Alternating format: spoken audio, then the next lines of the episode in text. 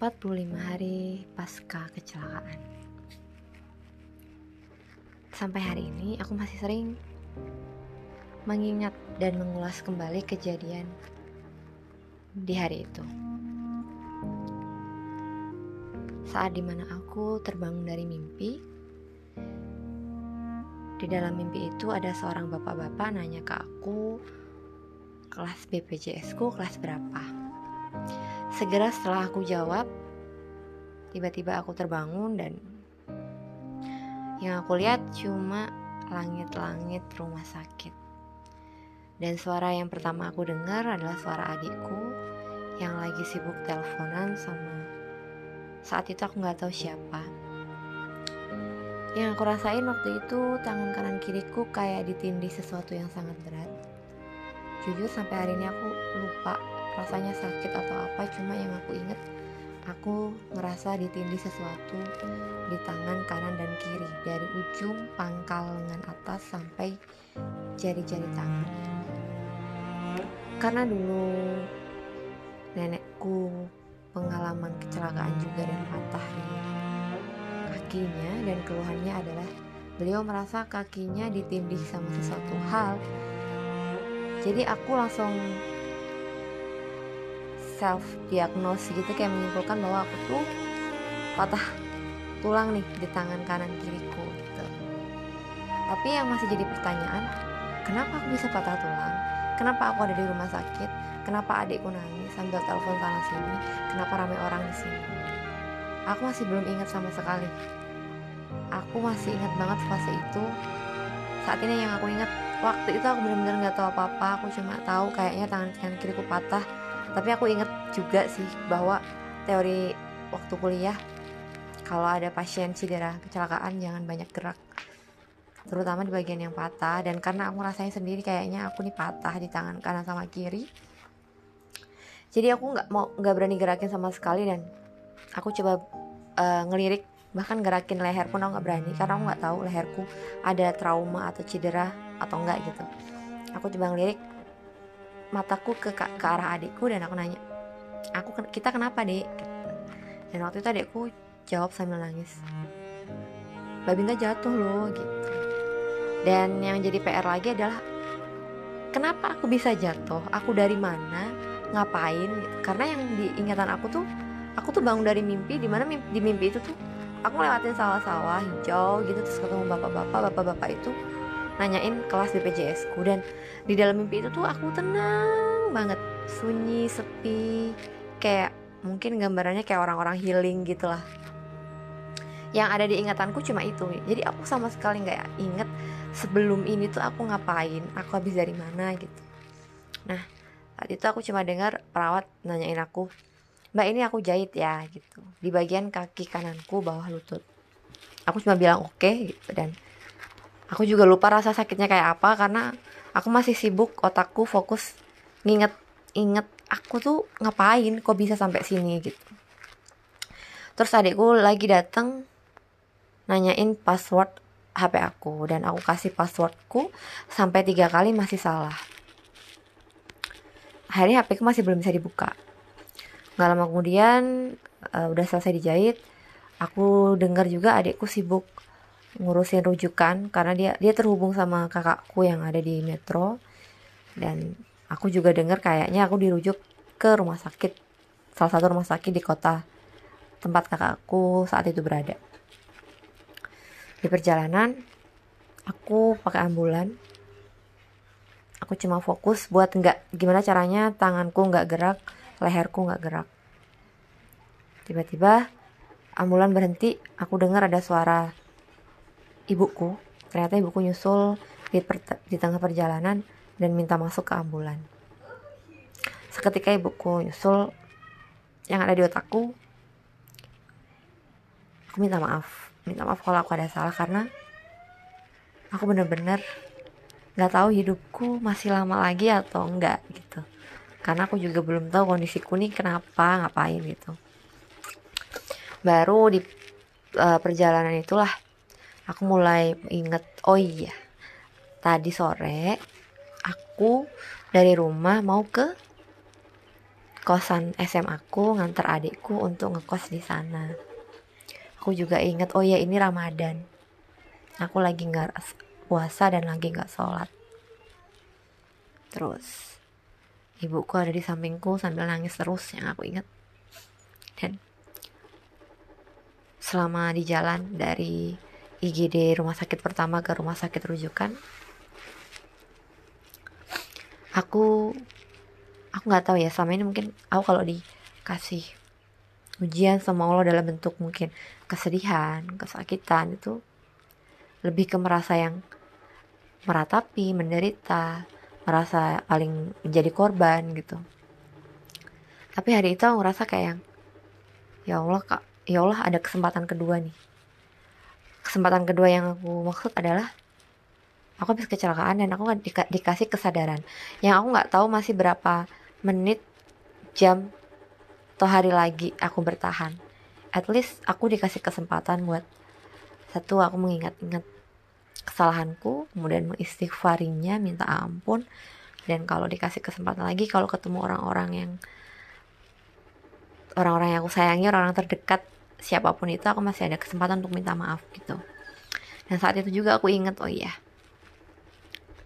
Aku ada suami akhirnya aku juga aku minta tolong adikku buat ngubungin suamiku karena kita LDM aku minta tolong adikku buat ngubungin suamiku yang di mana aku berharap ada kesempatan buat minta maaf ke beliau gitu. Ke siapa pun siapa pun yang aku mintain maaf itu utamanya kan orang-orang terdekat. Utamanya satu suami dua orang tua tiga kakak adikku gitu. Oke sampailah di rumah sakit. Aku lihat kakak kandungku. Yang udah. Yang udah nungguin di sana. Aku ngerasa itu momen manis banget.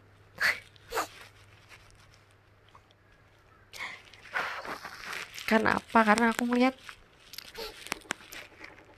mamasku kakak laki-lakiku satu-satunya. Nangis lihat aku. Aku aku benar-benar kayak ngerasa ya Allah alhamdulillah.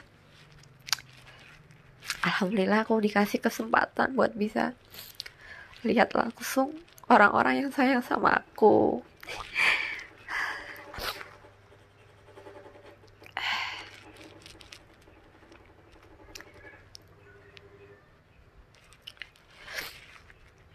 momen itu momen itu di tengah aku mungkin ada rasa sakit. Karena jujur sekarang aku lupa rasa sakitnya kayak apa.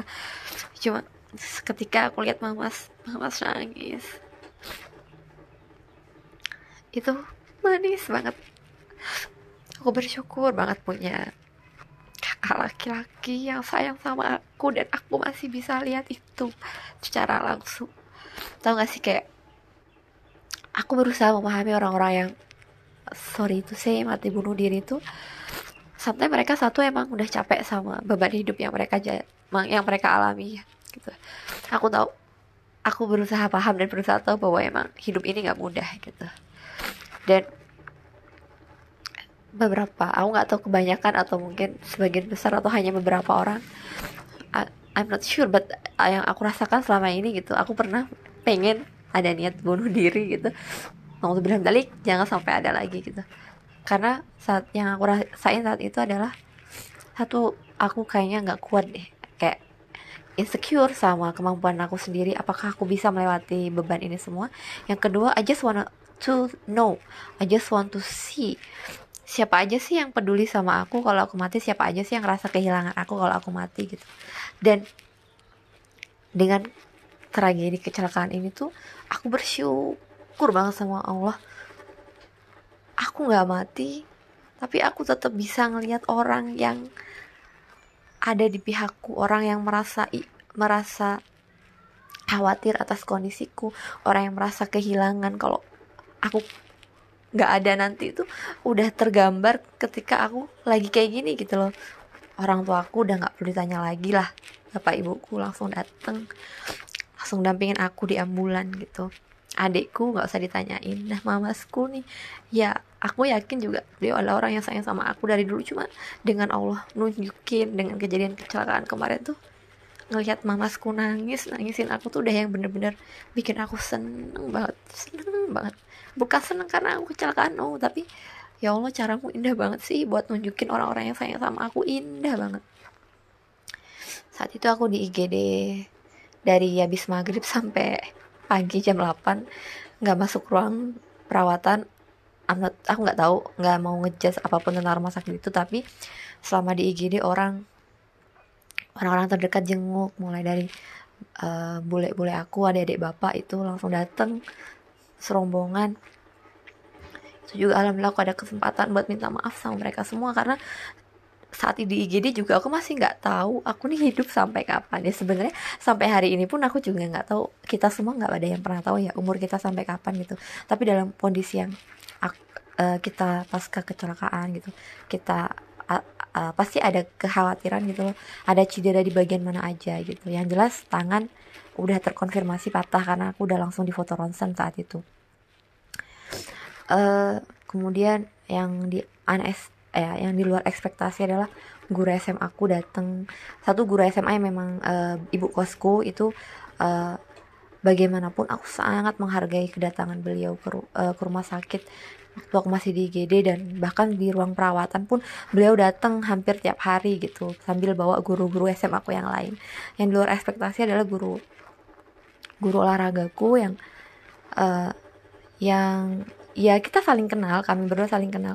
Tapi aku nggak nyangka beliau se uh, ya seperhatian itu sampai datang bahkan sampai nyaranin aku untuk uh, ke Solo uh, demi kelancaran operasi patah tulang gitu karena kebetulan emang tulang yang patah di tempat-tempat yang krusial dan nggak cuma satu tempat gitu.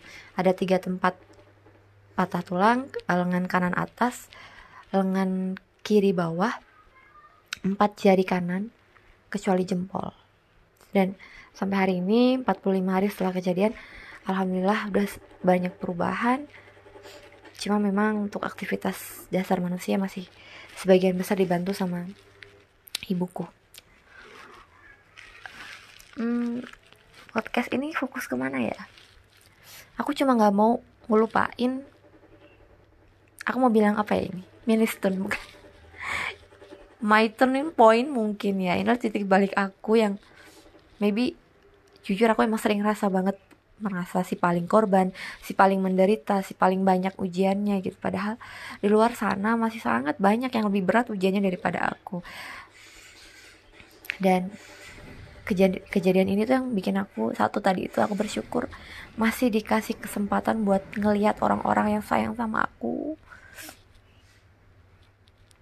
Kedua, masih dikasih kesempatan buat beristighfar. Ya aku berharap hmm, titik balik itu mungkin setiap orang bisa dapetin gitu. Tapi untuk istiqomah berada di titik yang benar itulah yang uh, tantangan tersendiri buat kita ya gitu. Maybe sebenarnya mungkin aku udah berkali-kali menemui titik balik menemui titik hijrah gitu. Mungkin aku tersesat terlalu ngiri terlalu ke kiri gitu terus Allah ingetin aku balik. Terus nanti apa namanya lengah lagi ngiri ngiri ngiri ngiri lagi. Sedih sama Allah balik gitu. Dan begitupun kecelakaan kemarin aku mikir mungkin ini bentuk kasih sayang Allah buat nyelamatin aku dari kekhilafan ketidakbersyukuran gitu. Dan banyak hal negatif lainnya yang yang mungkin harus dibayar dengan ini gitu. Whatever aku uh, orang mau mungkin ada juga yang mm, berpendapat atau ya wajar orang orang itu bebas.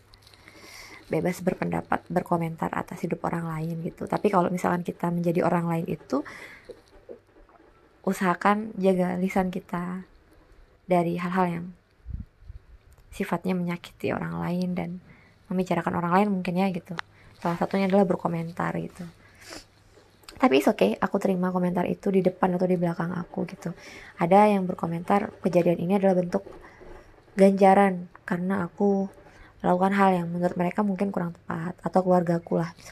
Aku atau salah satu dari keluargaku yang intinya berimbas ke aku whatever uh, they say but aku ngambil positifnya adalah lah kalau memang itu bentuk ganjaran atau teguran berarti bagus dong. Allah negur aku masih dalam kondisi aku hidup Allah masih ngingetin aku dan ngasih kesempatan aku buat bertobat. Kalau memang itu adalah bentuk ganjaran atau uh, teguran gitu atas sebuah kesalahan yang aku lakukan. Nggak semua orang dapat kesempatan itu. Akan lebih menyakitkan gitu ketika ganjaran atau teguran itu didapetinnya pas udah di akhirat gitu dalam bentuk siksaan neraka. Itu lebih bilang dalik aku nggak bisa bayanginnya gimana berat dan panasnya api neraka. gitu semoga kita semua terlindung dari siksa kubur dan siksa neraka.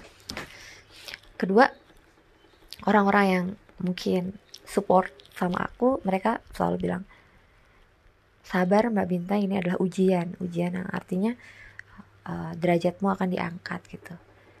Ya ini aku aminkan gitu ya. Uh, alhamdulillah kalau emang seperti itu dan um, aku jadi mulai jadi makin atau mulai ya gitu. Memahami kembali memahami lagi gitu bahwa seorang muslim itu emang nggak ada alasan gitu loh buat suuzon atau negative thinking sama rencana Allah sama takdir yang Allah buat gitu. Ketika Allah menakdirkan aku jatuh dari motor kecelakaan tangan kanan kiri patah mau suuzon apa gitu loh. Karena kalau memang ini tadi itu teguran ya berarti Allah masih baik ngasih kesempatan kita buat bertaubat. Kalau memang ini ujian masya Allah. Berarti Allah mau naikin derajat kita. Itu kan keduanya adalah bentuk kebaikan Allah gitu. Jadi memang kayaknya nggak ada ceritanya Allah itu jahat. Nggak ada.